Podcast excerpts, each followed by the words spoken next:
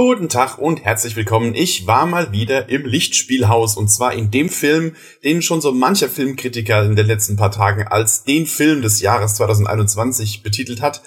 Äh, ob er das für mich ist, weiß ich noch nicht, da kommen wir gleich im Detail zu, aber wir reden natürlich von Dune.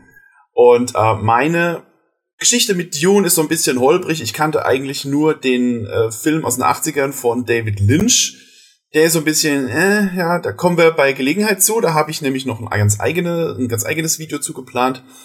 Und äh, ja, ich wollte dann im Vorfeld zur, zur Premiere von Dune wollte ich mir noch das Hörbuch anhören, damit ich wenigstens den Roman mal irgendwie äh, auch im Hinterkopf habe. Aber auch da habe ich mich so ein bisschen äh, durchgequält und bin nur bis zur Hälfte oder so gekommen. Insofern, ja, also ich bin mehr oder weniger unbeleckt in Dune reingegangen. Ähm, war also jetzt kein Fan der ersten Stunde, wie das halt viele sind, die das von früher irgendwie kennen und die Bücher gelesen haben. Das ist ja ein riesiger Romanzyklus. Ich glaube, acht Bücher oder so, ich weiß es gar nicht genau.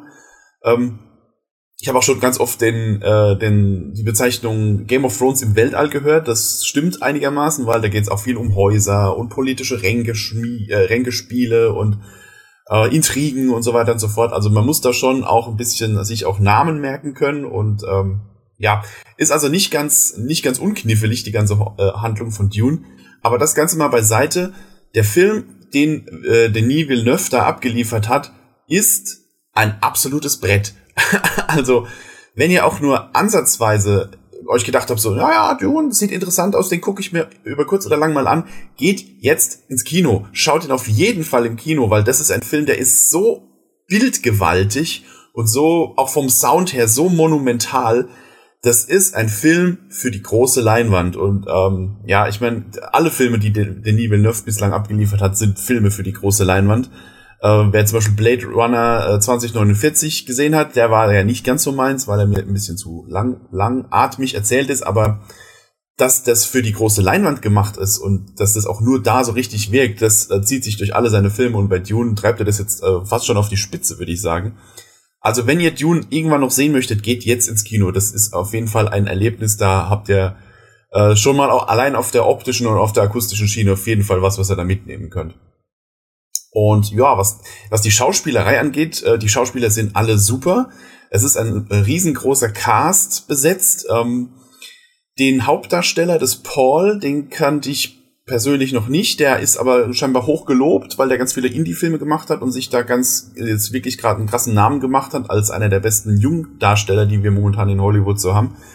Ähm, Timothy Chalamet heißt der gute Mann und ähm, der spielt tatsächlich wirklich geil. Er ist so ein bisschen, gut, es ist der Rolle geschuldet, dass dieser Paul so ein bisschen sehr er ist sehr introvertiert, sehr zurückgenommen, ist so ein bisschen so ein, so ein ruhiger Typ, so, also er geht nicht so richtig aus sich raus. Das kommt wahrscheinlich später noch in den, in den hoffentlich Nachfolgefilmen, schauen wir mal. Ähm, es ist so ein bisschen der Rolle geschuldet, dass der nicht so richtig aus sich rausgehen kann, aber man sieht dann trotzdem bei ihm noch so einiges an Minenspiel und so, dass man so ein bisschen auch an seinem Gesicht ablesen kann, was gerade in ihm vorgeht und so. Der macht es wirklich, wirklich gut.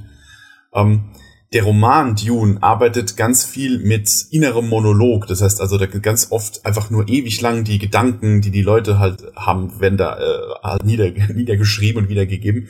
Der alte Film von David Lynch hat versucht, das mit so mit so Off-Sprechertext irgendwie zu lösen. Das fand ich überhaupt keine gute Idee. Der neue Film verzichtet auf sowas. Aber wie gesagt, man braucht es eigentlich nicht, weil man kann anhand der Mimik und so auch schon ganz gut ähm, ablesen, wie es in den Leuten und gerade im äh, in Timothy Chalamets Gesicht, ähm, was da so vor sich geht. Äh, was haben wir noch?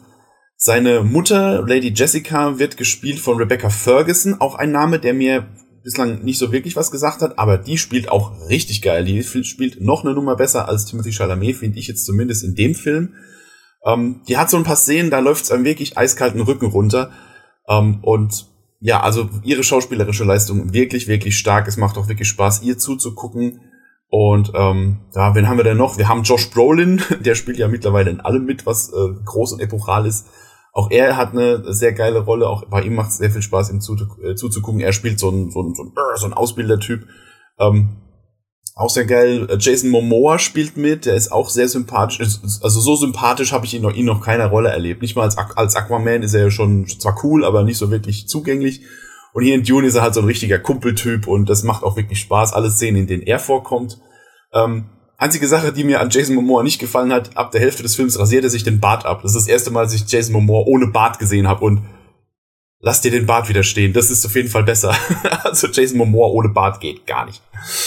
Ähm, Wen haben wir noch? Ähm, Oscar Isaac spielt ähm, Herzog Lito Atreides. Auch er ist sehr, also er, er kann ja auch was, ne? Isaac, ähm, Oscar Isaac ist auch ein Hochkaräter.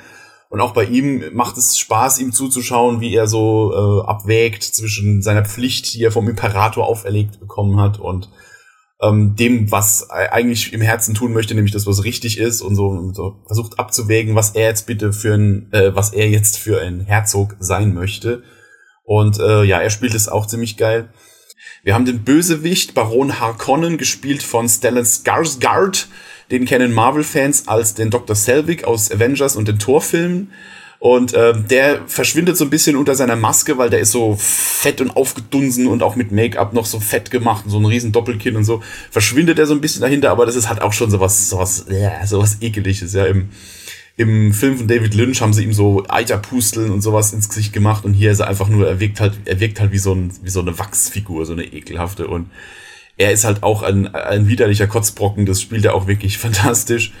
Und ähm, dann haben wir noch, ähm, Zendaya spielt mit, ähm, die hat allerdings herzlich wenig zu tun in dem Film, außer drei Viertel der Spielzeit immer wieder mal in Zeitlupe ähm, sehr ästhetisch über die Schulter zu schauen und in, also jetzt hat die taucht die fast die ganze Zeit nur in irgendwelchen Visionen auf, die Paul hat und kommt erst ganz zum Ende wirklich vor und ähm, ja, da hat sie halt leider nicht so arg viel Zeit, um, äh, um irgendwie zu glänzen. Insofern sollte Dune fortgesetzt werden, kommt die, äh, kriegt sie dann wahrscheinlich ein bisschen mehr Platz an der Sonne und ja, aber bislang ist sie in dem Film halt leider, äh, kommt sie nicht so richtig zum Zug, leider. Ja, äh, die Optik habe ich schon erwähnt, ist bra äh, brachial gut. also was hier Denis Villeneuve an Bildern kreiert, ist ähm, wieder so ein Fall von Every Frame a Painting. Also du kannst in dem Film fast an jeder, zu jedem Zeitpunkt mal kurz Pause drücken und dir das ausdrucken und an die Wand hängen. Da sind wirklich geile Bilder dabei.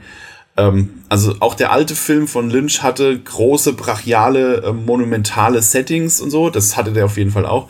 Und hier gibt's halt wirklich erstmal diese ganzen Aufnahmen von der Wüste. Das sieht fantastisch aus. Und auch alle so diese, diese Raumschiffe. Ich weiß nicht, ob einer von euch Arrival gesehen hat von Denis Villeneuve. Da gibt's ja auch dieses Riesenraumschiff, was auf die Erde kommt, was aussieht wie so ein großes eiförmiges Ding, halt ohne Oberflächen und so, alles sehr glatt. Das zieht sich ja so ein bisschen durch. Den Stil mag er scheinbar ganz gerne mit so, mit so Raumschiffen, die aussehen wie irgendwelche geometrischen Formen, so. Ähm, aber alles riesig groß, alles unfassbar monumental, riesige Raumschiffe, riesige Konstrukte, Gebäude, alles riesig groß. Und ähm, das alleine sieht schon unfassbar geil aus. Die Sandwürmer, die es da noch gibt, äh, auch gigantisch riesig gemacht.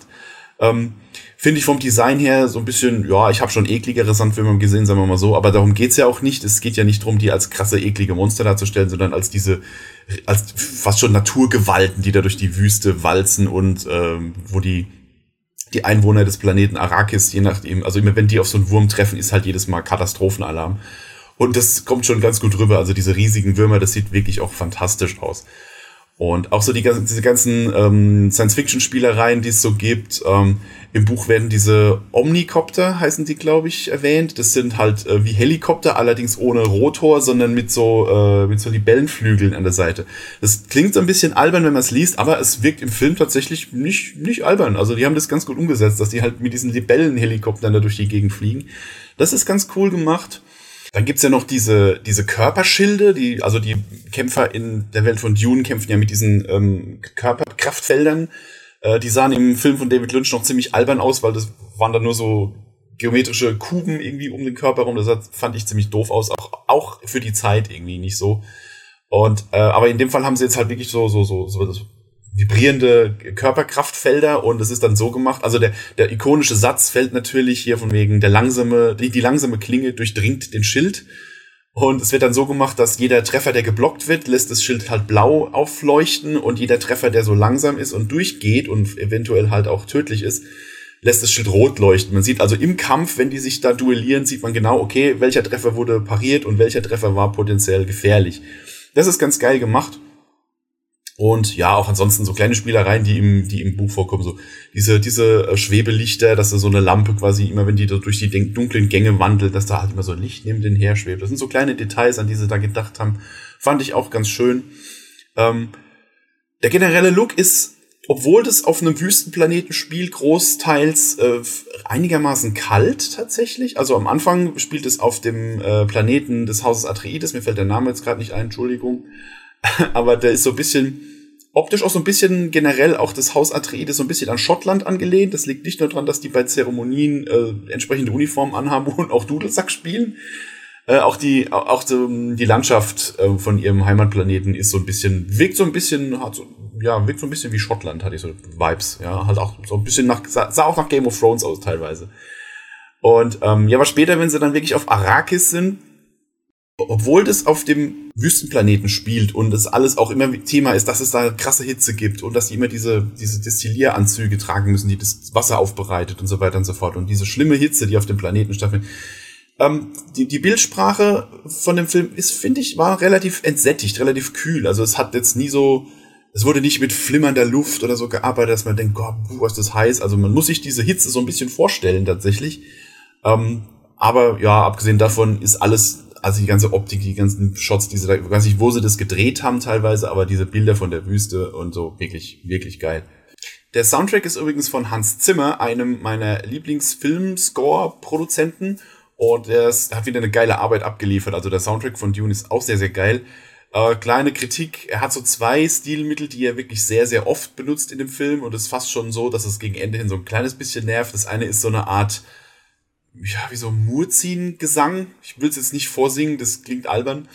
Ähm, das kommt wirklich sehr, sehr oft vor. Und dann ähm, so ein, so ein, so ein brachiales, ähm, ich weiß nicht, sagt euch der Begriff Trailerhorn was? Es gab so eine Zeit, da gab es in jedem Filmtrailer gab so ein so ein fettes Horn, so ein massives Horn, äh, so ein Hornsound und das bringt er hier auch sehr, sehr oft. Gerade wenn er so einen harten Cut macht und dann ein Bild auf so ein irgendein monumentales Raumschiff oder so, dann kommt jedes Mal dieses und, ja, es benutzt ein bisschen oft. Der Effekt ist zwar gut, aber gegen Ende denkt man so, ja, zwei, drei weniger wären auch gut gewesen, aber prinzipiell der Soundtrack von Hans Zimmer wirklich geil. Um jetzt aber mal nicht nur ein Lob zu hudeln, noch so zwei, drei Sachen, die ich vielleicht ein bisschen kritisieren könnte. Ähm, zum einen finde ich, dass sagen wir mal, das dritte Drittel vom Film, das flacht so ein bisschen ab, weil da kommt ungefähr in der Hälfte des Films kommt eine große Schlacht, die auch sehr geil inszeniert ist und äh, mächtiger Badabum und alles drum und dran, was man sich so wünscht von der Science-Fiction-Schlacht. Und danach kommt ein sehr ruhiger Teil und danach ist der Film vorbei. also ähm, man muss dazu sagen, das ist halt nur die erste Hälfte eines Buches und im Buch wird es halt noch so ein, die Ruhe vor dem nächsten Sturm quasi äh, in der Mitte des, des Ganzen und in dem Fall hört an der Stelle eben der Film auf. Das heißt, so am Ende flacht das Ganze so ein bisschen ab. Es wird jetzt nicht komplett langweilig, aber der Film endet jetzt nicht auf einem großen Krachbumm oder auf einem großen Höhepunkt, sondern der Höhepunkt ist irgendwo mehr so in der Mitte des Films ja, wie gesagt, es ist so ein bisschen der Handlung geschuldet, beziehungsweise dem Teil der Handlung, der hier verfilmt wurde, aber ja, es ist so ein bisschen, was den Spannungsbogen angeht, so ein bisschen vermurkst. Und auch ansonsten, ja, ich habe es ja schon erwähnt, Denis Villeneuve hat so einen bestimmten Stil, der hat geile Bilder, einen geilen Sound und so, aber er hat auch eine sehr langsame Erzählweise und das muss man halt mögen. Ja. Im Fall von Blade Runner 2049 war es mein Fall jetzt wirklich nicht so, weil ich war halt auch nie großer Blade Runner-Fan.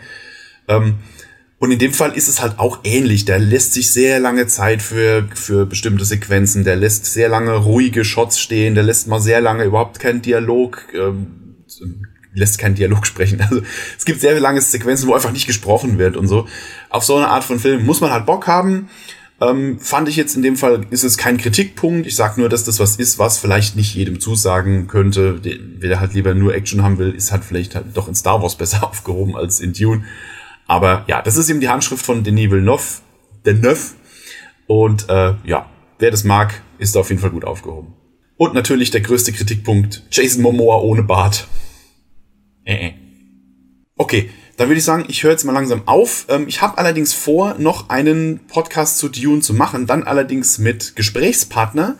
Ähm, wer das genau sein wird, das muss ich noch auskaspern. Ähm, aber ich werde auf jeden Fall gucken, dass wir noch eine Folge dazu hinkriegen. Also nicht nur über diesen Film, sondern auch über den alten und über das Franchise oder die Buchreihe an sich.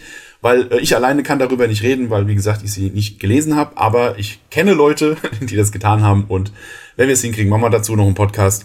Ansonsten, wie immer der Appell, schaut euch den Film an denn es hängt auch gerade so ein bisschen in der Luft, ob der noch eine Fortsetzung kriegt. Weil man muss dazu sagen, dieser Film ist nur die Verfilmung der ersten Hälfte des ersten Buches. Und es gibt noch sieben weitere, glaube ich. Und also das ist ein riesiger Romanzyklus.